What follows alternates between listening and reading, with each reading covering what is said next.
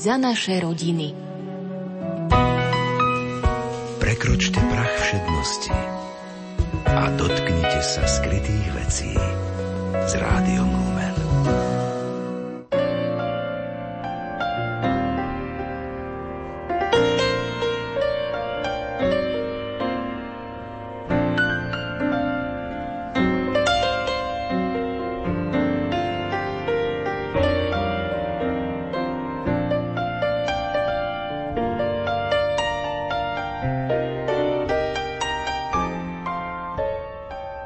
Vítajte milí priatelia a priaznivci poetickej literárnej kaviarne pri počúvaní druhej časti nášho rozprávania o básnikovi a prekladateľovi Jánovi Šimonovičovi. Do dnešnej poetickej literárnej kaviarne prijali moje pozvanie.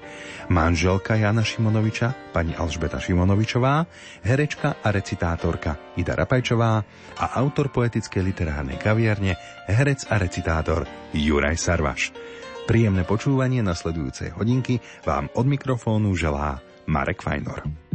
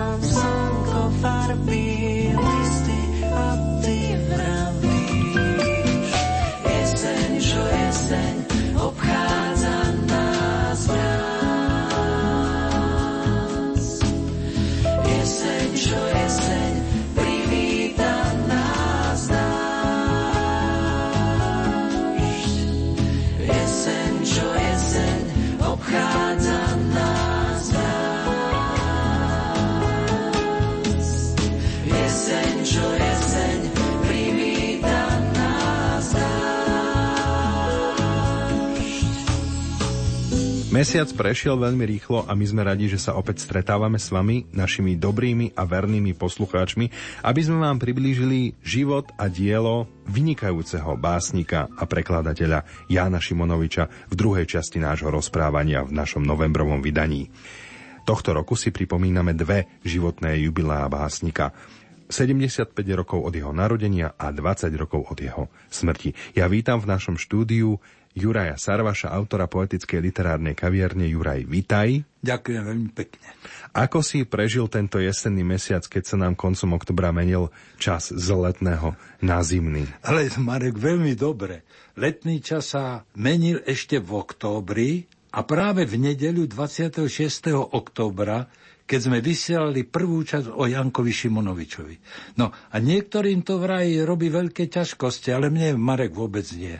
Ja mám na to jednoduchý recept. Už večer si posuniem hodiny dozadu a beriem to ako fakt, že je ešte len toľko hodín a podľa toho idem spať.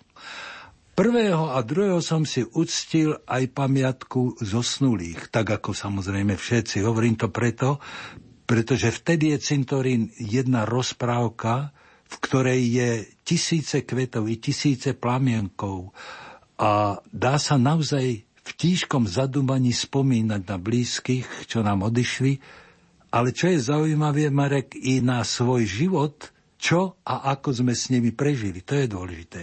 A keď už mám slovo, chcel by som len ešte povedať pár slov o žijúcom umelcovi, ktorý mal na Slovensku niekoľko koncertov, o Karolovi Gotovi. Agentúra, ktorá tieto koncerty pripravovala, sa so mnou radila a aj ma hneď požiadala, či by som nenavrhol a nezdôvodnil návrh na udelenie čestného občianstva hlavného mesta Slovenskej republiky, Bratislavy, pri jeho významnom životnom jubileu. Ako vieme, mal 75 rokov 14. júla a 14. júla a ja mám narodeniny. A keďže Karola ja dobre poznám a poznám aj jeho vzťah k Bratislave a k celému Slovensku, tak som to aj s radosťou urobil, nehovoriať, že sme sa aj, teda ako som spomínal, aj to zohralo v jeden deň, narodili. Nie v jeden rok on je o 8 rokov mladší. Karol Gott vyhral aj prvý ročník, ako my starší vieme, hej, Bratislavskej líry s piesňou slovenskou. Mám rozprávkový dom, ktorú aj zaspieval pekne po slovensky. No a potom ešte vyhral aj so slávnou piesňou Vy, páni konšelé, teda o niekoľko rokov.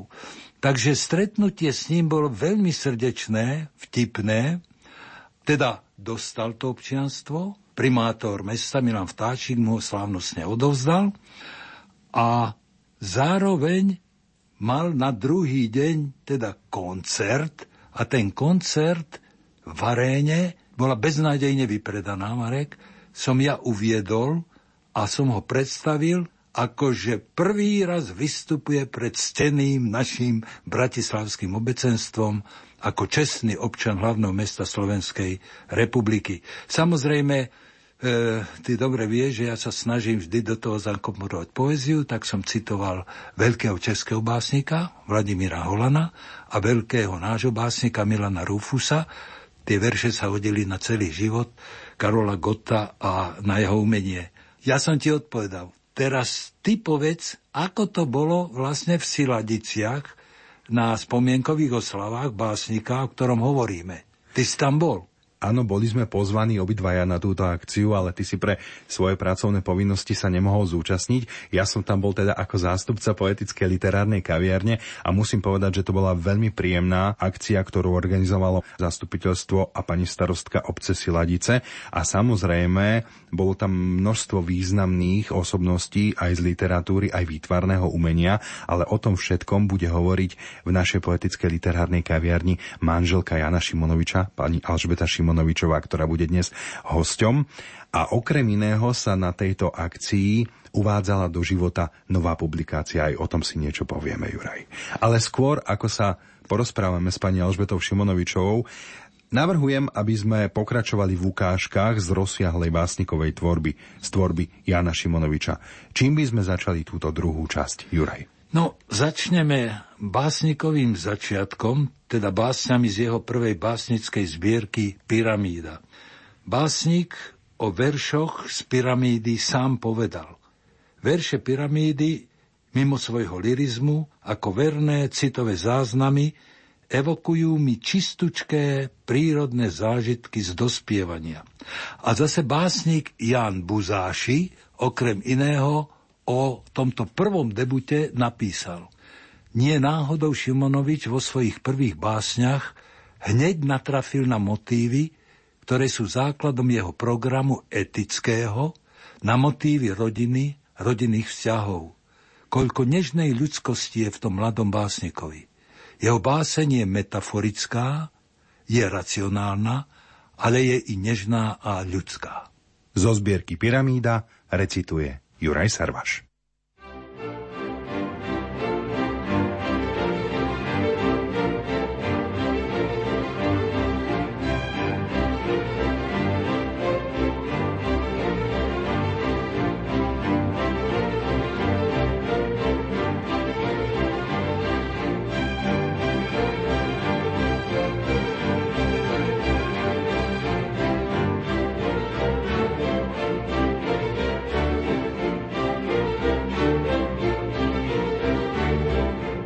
Nataša Ty hnedá Nataša, moja milá, musím ti zachrániť v oku veľmi krásnu loď.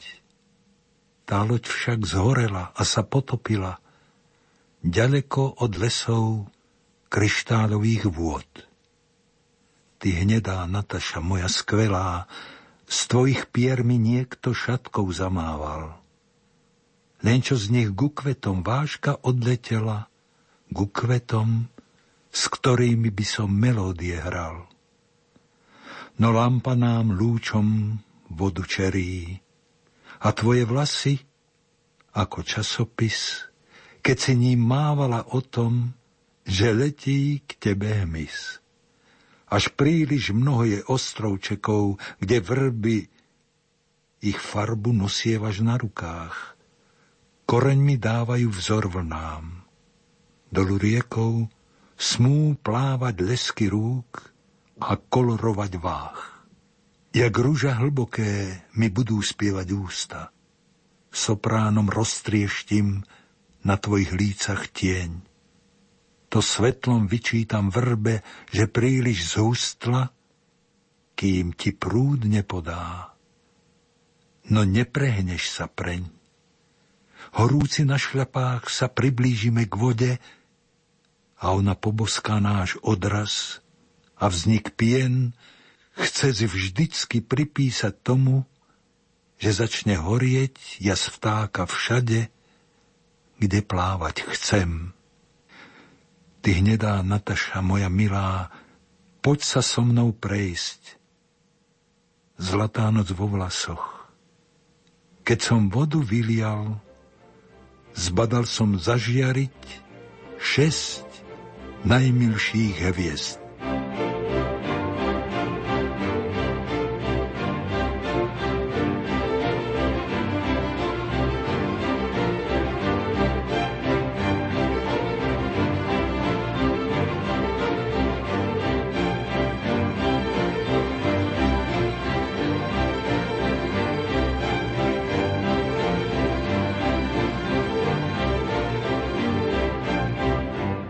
Názročný. V prostriedku dusných snov on, chlapec rozpustilý, k hre svetiel vyskočil a rukou zakýval, do ktorej mu vošlo v tej chvíli ešte sily cez okná radničných a opustených sál. Perí mu peľ ruží, horiacich na sklách, trápy tak už aj lustre sa rozkývali v tmách. Lustre si kývajú, že mu dajú napiť z tých bielých krčiaškov, kde majú z perín pach. No vlhká hlava je stále viac vzdorovitá. Dievčenské nechtíky sa nechcú z viečok hnúť. Byť s tebou na hrazde, uvidieť rieky svitať, húštine s tebou byť, hľadať ti krásny prúd. Dievčenské šatky však od svetiel kývajú mu, tak ahoj, neprídem, náš bosk bol zmyslený. A chlapec zostáva, v skle vidí žasnúť lunu, v ktorej si nad hlavou hojdával idej. Vo veľkých diaľkach, kde oblá sa níži, tancuje nahá jak žrtka Mária. A z jej prs, ako i z jej ramien rybých, modrá hmla vtáčích snov zasprúdiť začína. Húštím, jak výbuchmi, k nej milý prebíja sa. Vidí, že pristáva vták na jej bledomodrú hruď jej pery. Z tých sa dá melódii nasať. Mračná by jej chceli spliec, vlasy podvienúť.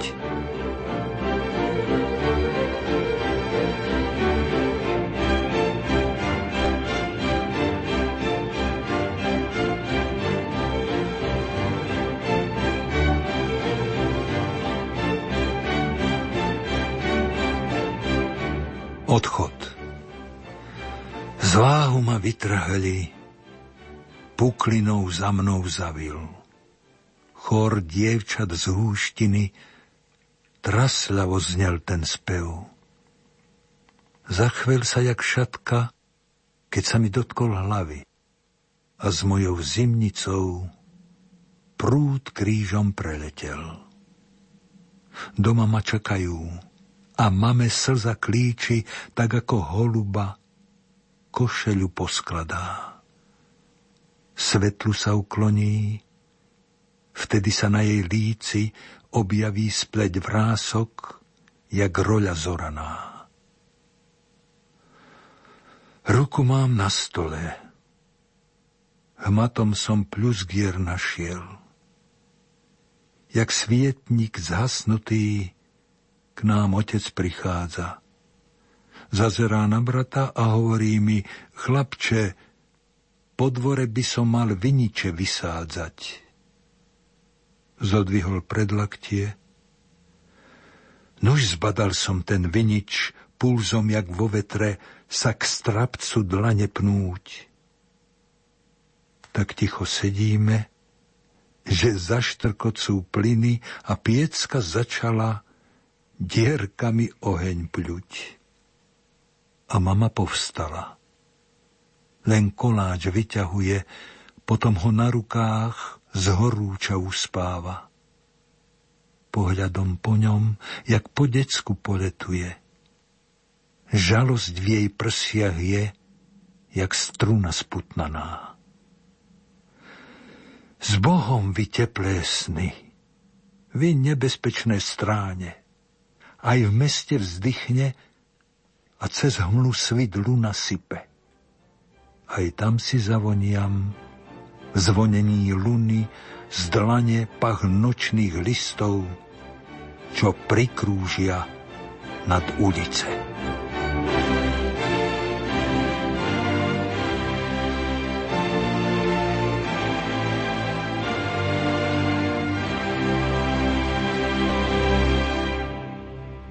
Pole. Vysoko nad roľou letí vták. Nežný a čistý, ako dievčenské šliapnutie. Nízko nad roľou sa mrví, tak ako slovká v pamäti klíči raž. Oheň. Polný oheň a jeho tiché rané zhováranie. Dym stúpa guftákovi, ako pesť k slze. A nad tým všetkým mračno vo vetre, ako by si ustatý rolník so sieňou radosti v mozgu vyzriekal kabát. Vták padol, ako by si zavrela oko.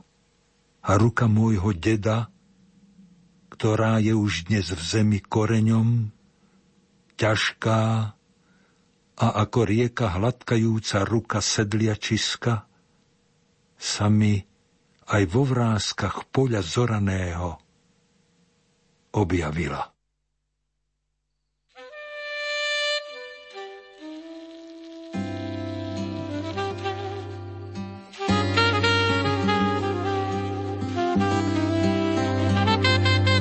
Keď už sklzne teplo z listov, jeseň šepká básne listov, biele tváre kvetom zhasne, ešte skriem fotku, ak smiem, aj keď blúdi, možno v parku, kreslí pieseň nohoraku, času velí, kedy zastal o krok ďalej,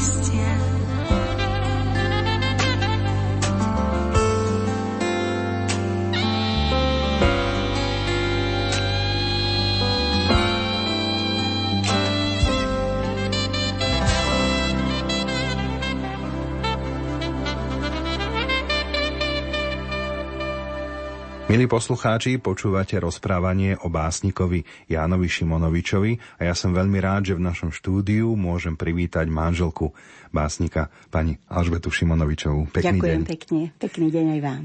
Ja som mal to šťastie, že ste ma pozvali na veľmi príjemnú akciu, o ktorej sme v začiatku poetickej literárnej kaviarne hovorili, a to na spomienkový program a odhalenie pamätnej tabule siladickému rodákovi básnikovi Jánovi Šimonovičovi pri príležitosti 75.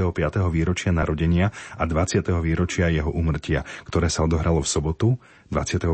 oktobra v Siladiciach. Naozaj veľmi krásny program, takže ďakujem vám za pozvanie. Rádo sa stalo. A veľmi by ma zaujímalo, aby ste o tomto programe porozprávali našim poslucháčom, pretože básnik Jan Šimonovič si to určite zaslúžil, nielen za svoju tvorbu, ale aj za to, ako tie siladice mal rád. On naozaj miloval tie siladice a siladice mu to vrátili. Vrátili mu to pred rokom, keď oslavovali 900 výročie prvej písomnej zmienky o obci. Vtedy zostavovali brožúru, možno vám ju aj dali, takú farebnú, peknú brožúru. A spomenuli si na Jana. Spomenuli si na rodákov a zistili, že okrem Jana vlastne ani nemajú takého slávneho rodáka. Tak sa na mňa obrátili, ani neviem, ako ma našli, cez obecný úrad. Našli ma v tom Malinové, obrátili sa na mňa, či by som nenapísala spomienky na ňoho, na niektoré chvíľky, ktoré sme spolu v Ciladiciach prežili. Tak samozrejme som bola ochotná, potom som im pomohla prečítať knihu, lebo oni sú trnaváci, sú tvrdí, oni mekčenie nemajú radi. Takže to som rada urobila. A potom som bola na tej slávnosti. To bolo tak krásne, lebo báseň Jana Šimonoviča čítali ako taký hlavný bod programu. A celý ten program bol veľmi pekný, taký kultivovaný. A vtedy sme sa s pani starostkou Janou Chinorackou rozprávali o tom, že Janko by sa z toho tešil, veď na budúci rok bude mať práve takéto výročie. 75. od narodenia a 20. od úmrtia, v jednom roku. A vtedy ona ponúkla to by bolo veľmi dobre, keby sme si tak pospomínali na neho. Ja som bola veľmi šťastná, ale nechala som to na nich, lebo keď sa človek veľmi ponúka, tak to nie je dobré. Až mi potom zavolali niekedy z kraja leta, že by to teda chceli spraviť na jeseň. No a už to bolo na mne, čo spravíme, ale ponúkla to obec, ponúkla tú pamätnú tabuľu, a ponúkla aj publikáciu. Nevedeli akú. Ale to už vyplynulo potom z tej prípravy akú. A program? Nož program. Nemajú oni peniaze na to, aby sme robili nejaké výpravné programy. Tak som si povedala, veď nepoznajú ani mňa, ani Martušku, nepoznajú ani Dana. Dano má tu priateľku už dlhoročnú, ktorá je dobrou speváčkou. Tak som si povedala, urobme my ten program, aby ich to nič nestálo. A keď som potom oslavovala ďalších ľudí, pána Jozefa Šimonoviča, lebo to je Vždy to bolo pre mňa také tajúplné, že existuje Jozef Šimonovič s krásnym hlasom a on by mohol recitovať. Tak keď som mu zavolala, on tak ochotne povedal áno, tak to už bolo vyhraté. Už nič iné tam nemuselo byť. A potom sa našiel ešte ten Martin Jurčo, to je taký redaktor, ktorý býva v susednej dedine, v Zeleniciach. Čiže on bol ako keby siladičan a s takou láskou to moderoval celé a už sme mali program hotový. Takže ja som sa veľmi tešila a najviac som sa tešila z toho, že sa našli ľudia, ktorí v tých siladiciach Jana Šimonoviča poznali a boli ochotní si ešte spomínať. Čiže to bolo také dojímavé až pre mňa, že toľko ľudí si ho pamätá ako veľmi živo. Ale hovorili tam aj veľmi významní ľudia z oblasti výtvarného umenia. Mali ste tam veľmi veľa zaujímavých a vzácných hostí. Aj k ním nám niečo povedzte. No, bol tam Miroslav Cipár, ktorý bol priateľom Janka a dokonca jednu knihu Mesto, možno ste ju mali v rukách, keď ste robili minulú reláciu, sa použila jeho ilustrácia, jeho grafika ako ilustrácia v knihe. Takže ja mám zavesenú Cipárovú Bratislavu nad postelou, musím povedať, lebo je to veľmi pekný obraz.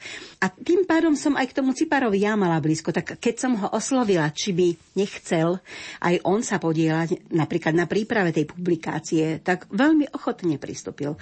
Povedal veľmi rád, ja ti v tom pomôžem.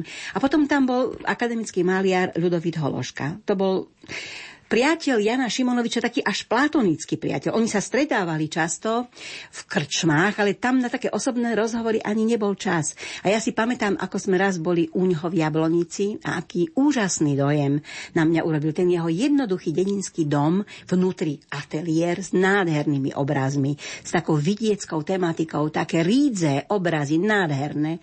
Tak a Jano takisto obdivoval tohto ľuda Hološku. Čiže sa stalo to, že sa vlastne po takom dlhom čase ten ľudo priznal k takému vzťahu k Janovi. To bolo veľmi fajn, že tam bol. No a bol tam pán profesor Dalimír Hajko, ktorý Janovi skladal dokopy knižku na Margo básne a vtedy sme sa tak bližšie spoznali s pánom Hajkom. Takže to tiež bolo veľmi fajn, že prišiel. A najväčším prekvapením pre mňa bol ten Radoslav Matejov, ktorý je mladý, on Jana nikdy nevidel, nestretol sa s ním. Prečítal celé jeho dielo a veľmi zasvetenia múdro o ňom hovoril. Takže Pán Matejov je šéf-redaktorom knižnej revy. Áno. O to, o to je to pre mňa také zaujímavejšie. Človek v jeho veku, poprvé, že sa rozumie tej poezie a po druhé, tak zanietene o tom hovoril, tak pochopil celé dielo Jana Šimonoviča, tú jeho tvorbu, že to bolo pre mňa tiež veľkým zážitkom. Okrem odhalenia pamätnej tabule a krásneho programu ste pripravili aj prekvapenie, a teda publikáciu. Ešte možno pár slov k nej. Tak tá publikácia bola ťažká, pretože ja nie som zostavovateľka. Pracovala som kedysi ako novinárka, ale robiť knihu je niečo celkom iné. Takže tam som sa trošku radila. Radila som sa s pani Andreou Bokníkovou z Filozofickej fakulty Univerzity Komenského, aj s Ankou Šikulovou, ktorá má prax, ona je knižnou redaktorkou odjak živa. My sme spolužiačky, spolu sme chodili na fakultu kedysi. Takže Anka veľmi ochotne a nezištne mi radila. A ja som mala tiež svoju predstavu v hlave, že tam dám hlavne básne, ktoré sa týkajú roviny a siladíc. On mal tie siladice vždy v duši duši. A vždy všetko posudzoval prízmou takého siladického človeka. Či je to dobre alebo zlé, všetko meral takým pohľadom dedinčana. Skutočne to ostalo v ňom až do konca života. Takže som vyberala básne, ktoré o tom kraji vypovedajú veľmi pekne. Vy ste ich vysielali z hodou okolností práve na druhý deň po tejto akcii. Áno, áno, áno. Chváli. Vybral to pán Sarvaš, ani neviem, ako to vedel, že tie básne sú nádherné. Ako tam všetkých tých ľudí zahrnul. Ten vietor, oblaky, krajinu, bolo to super, keď som to počula v takom krásnom prevedení a ja som to aj do tej knihy dala. Dala som tam aj reportáž o rodnom kraji, jeho, ktorá je podľa mňa veľmi pekným význaním a už dávno na to každý zabudol, že Jano niekedy napísal o dedine takéto čosi. A tá Andrea Bokníková mi ponúkla zozbierané materiály jeho súčasníkov, spisovateľov a často aj kritikov o Janovi a zase zozbierané veci, čo Jano písal. Tie mám aj ja, ale ten jej pohľad literárnej vedky predsa len je odbornejší a ja som to akceptovala, čo teda vybrala ako podstatné a dôležité. A tak sme to spolu dali dokopy a vzniká veľmi pekná kniha.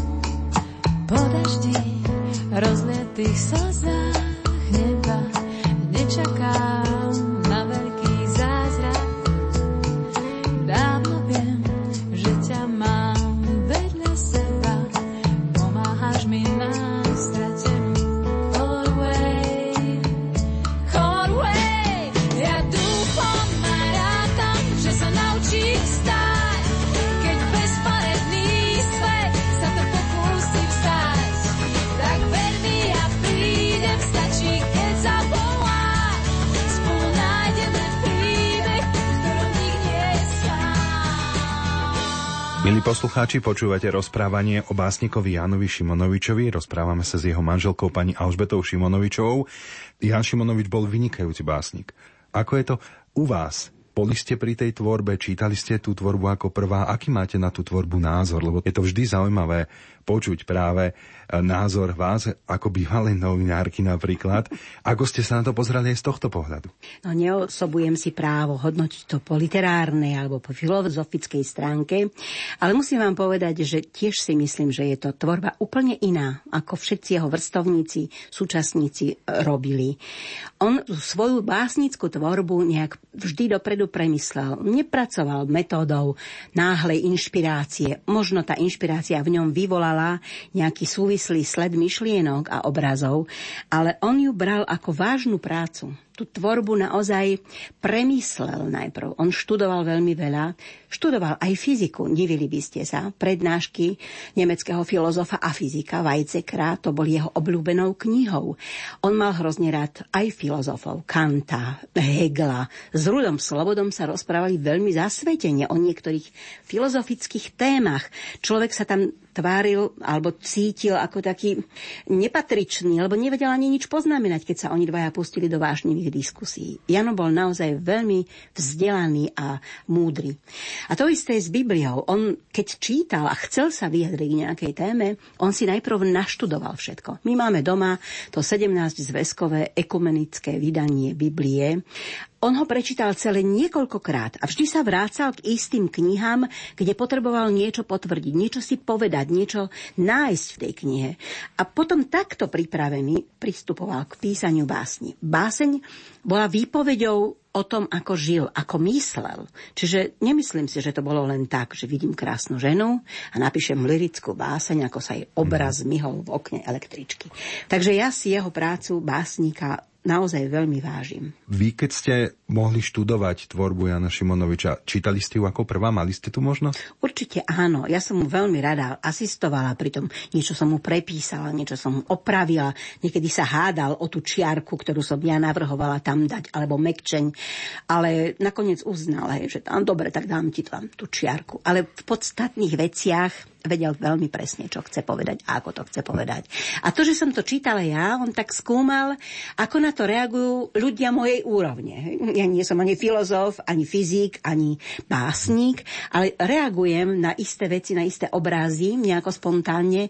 A to bola pre neho taká vzorka, aha, tak toto tam treba vyjasniť, toto tam nie je jasné. Niekedy aj korigoval po mojich pripomienkach, ale väčšinou ani nebolo treba. Overoval si tú inšpiráciu, ktorú on mal aj u vás, že ako to na vás potom pôsobí, ako to prešlo cez neho, vyjadril to na papier, možno nejaké vnemy, o, o čom viete také, čo bolo veľmi inšpiratívne, možno keď ste mi spomínali tie vietnamské deti, ktoré ste videli. A... Toto mu dlho vytýkali. Báseň deti je nádherná báseň, ktorá hovorí o tom, aký vzťah majú dospelí ľudia k deťom. Normálni, dospelí k normálnym deťom. A keď sme my videli v televízii obrázky vietnamských detí, ktoré s horiacimi chrbátikmi bežia po tom buši, keďže bola vojna, striekali tam napalm a neviem čo, tak to sme prežívali tak, že sme to na to nemohli pozerať. A ja som veľmi citovo labilná v týchto situáciách a aj on. Čiže tá báseň nebola, ako jej vyčítali, že je to poplatná dobe protivojnová báseň. On ju hlboko prežil. A ešte naozaj predtým bol inšpirovaný tým francúzským básnikom, ktorý tiež písal také skladby. Vlastne on spodobnil ten francúz, Pégy sa volá, spodobnil Ježiša putujúceho ho po krajine a ten cez takých obyčajných ľudí vlastne rozprával ako Ježiš o deťoch. A Jano to čítal a tiež to na ňo tak hlboko zapôsobilo, že aj toto bola inšpirácia. Aj ja napíšem teraz niečo také silné, ako tým deťom ubližujú. Aj napríklad v skepse sú také básne, kde prihovára sa mocným tohto sveta a hovorí Jahve, ak ich ešte ovplyvňuješ ťažkými snami, daj, nech v tých vojnách, ktoré pripravujú tí mocní sveta, netrpia deti. Veď len tak krátko žili. Ja to teraz parafrázujem, nerecitujem, ale to je tak silné. Proste on na deti veľmi trpel a on proste na deti bol citlivý. Keď ste opäť čítali tvorbu Jana Šimonoviča a pripravovali program v Siladiciach a publikáciu, čo by ste tak najviac sama pre seba vyzdvihli z tej tvorby, to, čo vo vás zostalo to najsilnejšie, keď ste sa opäť k tomu mohli teraz vrátiť? Ja mám veľmi rada deti, deti mesto Chvenie. To boli básne, ktoré písal v čase, keď sme sa, vlastne sme začínali žiť prvé roky života. A nám deti rástli, aj my sme sa báli o životné prostredie, o to, aby nebola vojna. To boli také silné zážitky spoločné. On ich aj formálne tie básne vystával tak, aby boli ako údery palicou na bubon a tak. Čiže on to, to svoje myslenie pretavil aj do formy veľmi dobre. Ja si myslím, že veľmi účinne.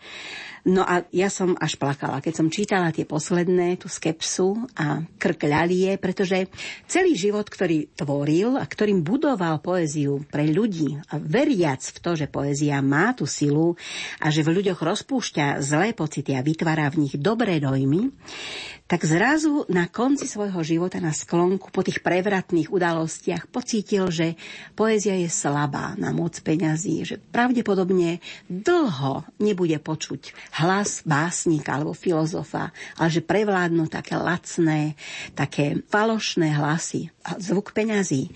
Čiže on tak ako keby rezignoval. Všetko, čo som robil, bolo možno zbytočné. Ale nemyslím si, že je to tak. Možno, že počasie sa ukazuje, že to nie je celkom tak. Že tá poézia predsa len preráža kde si, že ľudia majú tú potrebu sa k nej vrátiť. Ale v tom poslednom období bol veľmi taký skeptický. Takže ten názov je presný. Ja vám veľmi pekne ďakujem, že ste prišli do poetickej literárnej kaviarne. Ďakujem vám aj ja veľmi pekne. Všetko dobré. Aj vám.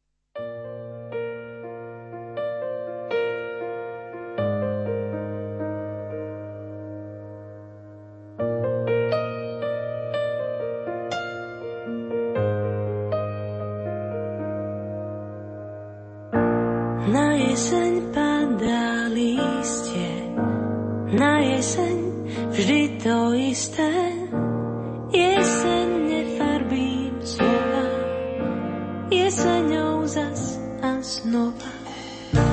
S jeseňou počítajú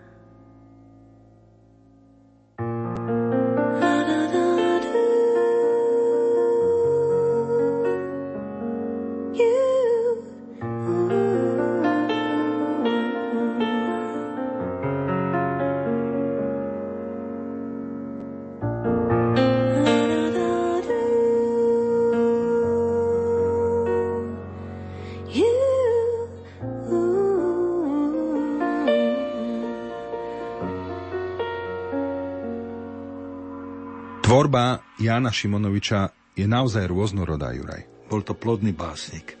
Písali o ňom niekde, že inklinoval k nadrealistom. Povedzme, že by zbierka Sen, Jama vo mne tomu aj trošku nasvedčovala, ale tá vyšla až v roku 1971. Dávno po jeho debute a v zbierke Vysoko miznú vtáky má Marek nádherné konkrétne obrazy o ročných obdobiach, o lete, o jeseni, o zime.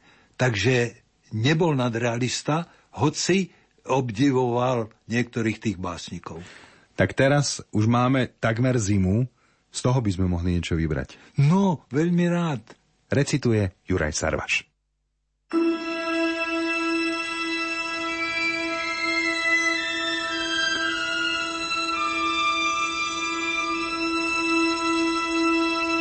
Prvý sneh. Z čistučkého neba mesiac ako guľa snehu svietil. Severák, tak už sa nesáč, nedru tichú slávnosť lesa, tým, že roztonávaš smreky. Vietor strpol, už sa prikryl, jak zlý medveď húštinami. Celkom ako pavúčiky, medzi tým, čo sosny vzdychli, spúšťajú sa vločky za ním.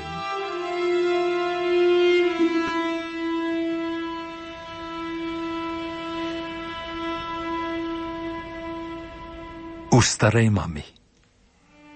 Keď si slnko vobchá hlavu do periny z obláčka, udice ti v rukách chladnú tieň barinky pozháša. K dedine sa nesie vonný vietor strávou skosený, keď jak stádo hnedých koní letí ten tieň po zemi. Len čo sa však v riedkom mračne zjaví miska oblohy, slniečko z nej deťom začne špliechať svetlo pod nohy.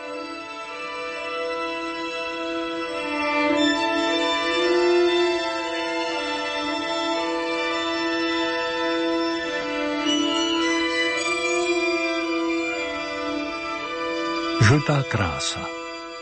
Slnko ako oranžáda z neba cúva, batoch teplá ťahá zoráčin, že mu bolo veselo a dobre u vás, ustaté a rozospaté šepká svojim, duch nám oblačným. Pri chladnúcej rieke jeden chlapec stojí, hlavu dolu, ruky vo vreckách, Vietor ako rytier v pozlátenom zbroji, rinčiac jeseným a zažltnutým krovím k výškam vzopne sa. A na poli plameň praskoce a horí.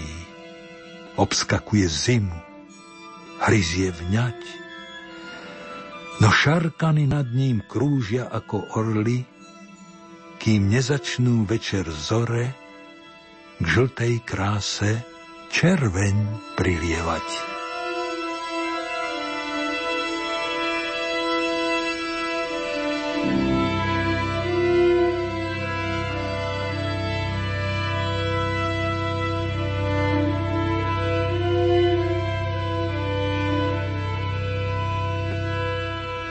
Prečo je dobre pri vode? Keď sa ti raz reske ráno začne tískať podviečka, Zbadáš vlny ako klavnou, hrať sa s loptou slniečka. Keď ti ako veverička skočí výchor za golier, neopováš sa ho hýčkať, k závetriu ho nezober. Daj košeľu a tričko, šup, jak strely do vody, slnko odvtedy, čo vyšlo, chce nám chrbty ozdobiť. dolu do studených siení, pod hladinu nakúknem, je tam krásne, všetko na všetko sa mení v tento vzácny letný deň. V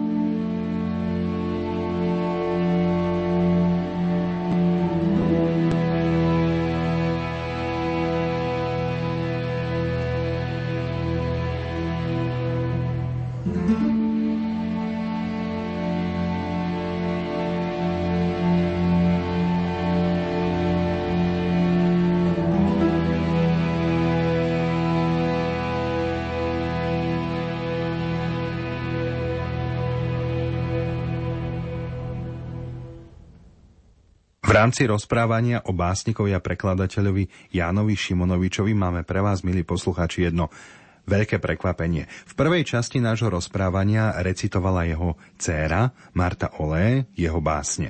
Ale v dnešnej druhej časti si budete mať možnosť vypočuť tri zhudobnené básne zo zbierky zo strieborného rástestia. Sú to básne Leto, Jesenná a Na večer. No Marek, ale to je aj pre mňa prekvapenie. Vôbec som netušil, že tieto krásne básne sú zhudobnené.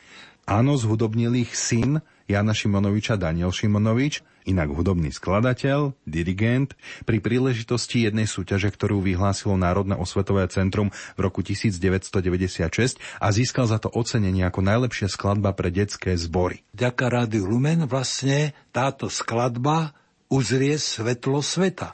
Áno, bude to rozhlasová premiéra, v ktorej teda na klavíri hrá práve autor Daniel Šimonovič a spieva Viktoria Naďová. A ty by si mohol tieto básne potom zarecitovať. No a hoci som o tom nevedel, že sú zhudobnené, ja som tie básne vložil do scenára. Kto potrhne si púpavu, má zlatý kľúčik letu. A ak si ju dá na hlavu, hneď zlaté slnko je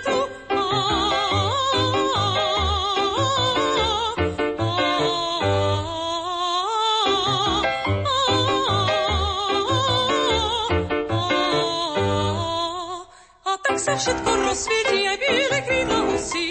Bicykel ostrovo pretý v lete, to tak byť musí.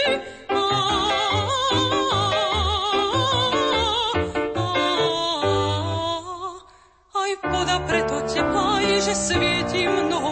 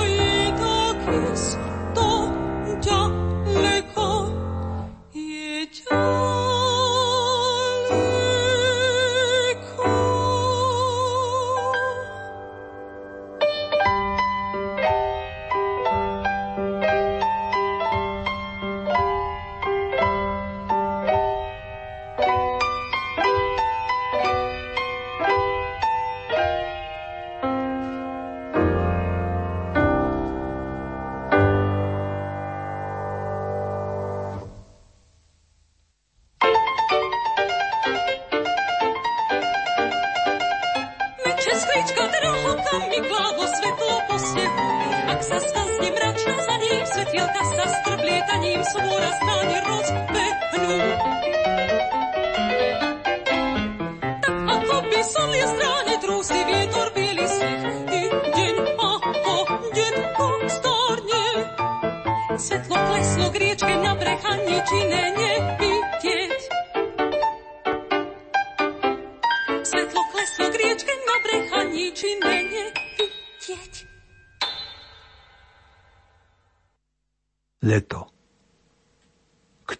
Kto otrhne si púpavu, má zlatý kľúčik k letu a ak si ju dá na hlavu, hneď zlaté slnko je tu. A tak sa všetko rozsvieti, aj biele krídla husí.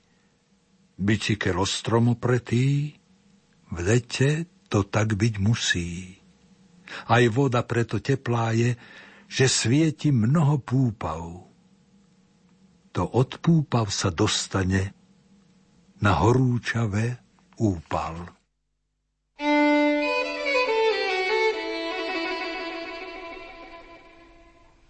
Jesená. Keď ostrý vietor poľom letel, jak štecom líce hladkal mi. Pomaľoval aj stromy v lese najčudnejšími farbami. Kto by si ešte nespomínal na vážske ohne, na leto? Plameň, jak šarkan uletel nám a je takisto ďaleko.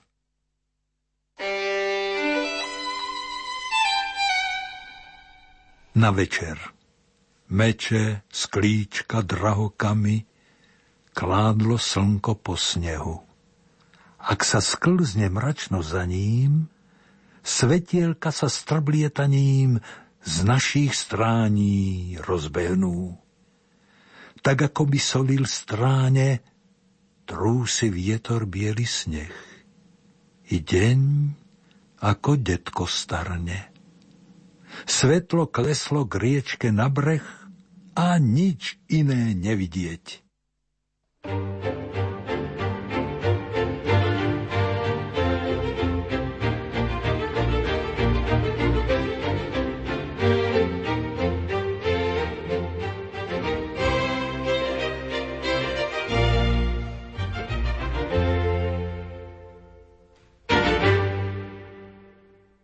dnešnej poetickej literárnej kaviarni hovoríme o živote a diele básnika Jána Šimonoviča. Čo povieš, Juraj, naozaj veľmi pôsobivé zhudobnenie básni Jána Šimonoviča práve jeho synom. Je to veľmi pôsobivé a najmä objavné. Ale rovnako pôsobivé sú aj ďalšie verše, ktoré si vybral, povedz nám o nich. No tak to je práve na tom Šimonovičovi úžasné, že vie v skratke v krátkej básni vystihnúť nádherné obrazy. V tom je Jano Šimonovič naozaj podľa môjho názoru geniálny. Čo si vybral ďalej z jeho ukážok? Tam je jedna velikánska nádherná báseň Mama. On má dve básne. Jednu recitovala práve jeho dcéra a toto je, by som povedal, óda na mamu. Tak z tej ódy som vybral tie najpôsobivejšie verše. Recituje Ida Rapajčová.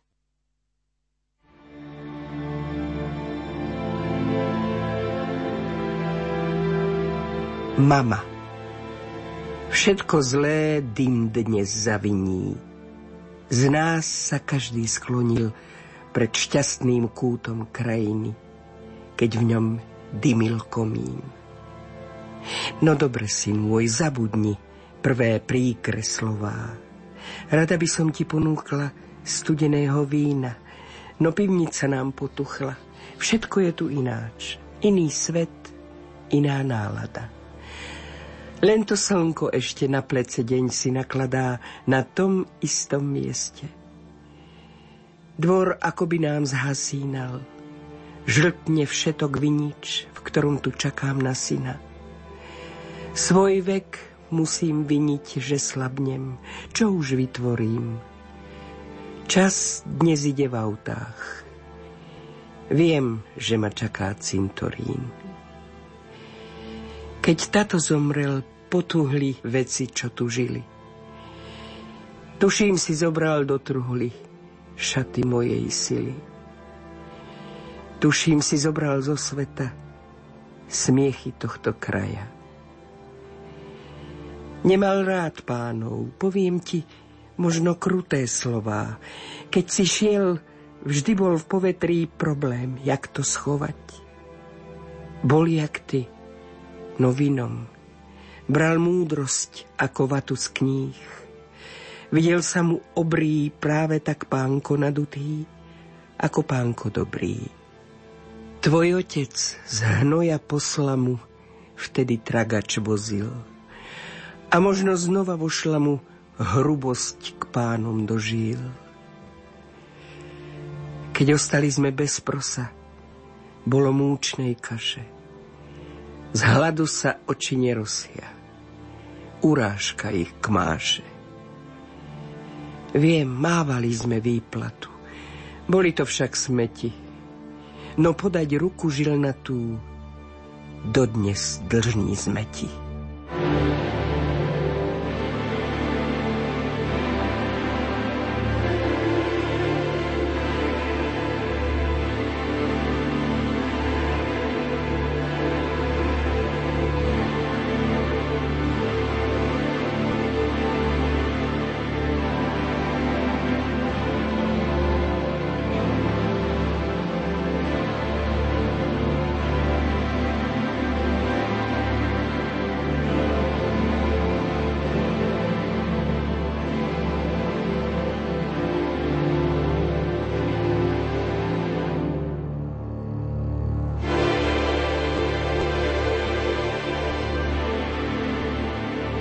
Sme všetci veľmi radi, že sme mohli tohto mimoriadného básnika priblížiť vám, našim poslucháčom, v dvoch reláciách. A ja som naozaj tiež veľmi rád. Básnik sa nestratil, chvála Pánu Bohu. V Rádiu Lumen ostane. Ostane na väčšie veky v archíve aj s recitáciou jeho céry, s rozhovorom jeho manželky, s piesňami jeho syna. Tak čo? Je to úžasné. Ja som veľmi rád, že tým básnikom, o ktorom sme hovorili v dvoch častiach, bol práve Ján Šimonovič. Ďakujem, že pozvanie do dnešnej poetickej literárnej kaviarne prijali manželka Jana Šimonoviča, pani Alžbeta Šimonovičová, herečka a recitátorka Ida Rapajčová a samozrejme herec a recitátor a autor poetickej literárnej kaviarne Juraj Sarvaš. Ďakujem aj technikom Matúšovi Brilovi, Marekovi Rimócimu a hudobnej dramaturgičke Diane Rauchovej. Juraj, čo povedať na záver? Veď to, čo povedať na záver. Toľko by sa ešte Marek dalo od neho recitovať, napríklad o deťoch, ku ktorým mal neuveriteľne vrúcný vzťah. Tak zakončíme toto rozprávanie krátkým úryvkom z jeho básne deti. To je výborný nápad. Čím by sme boli bez detí? Hľa, veď sa vedia hrať len na niečo dobré, a vždy sa hrajú veľmi otvorene. Vždy si možno všimnúť, ako sa rady hrajú pred nami, aké sú nám vďačné, keď sa i my s nimi hráme ako deti. Vždy nám chcú niečo dôležité ukázať a nikto nevie lepšie ako deti. A ako je nám dobre, keď si ich hru zapamätáme ako drahý plánik, ako veľmi krehký, v našich hrubých prstoch, nad našou tichou zemou, pod pokojným nebom.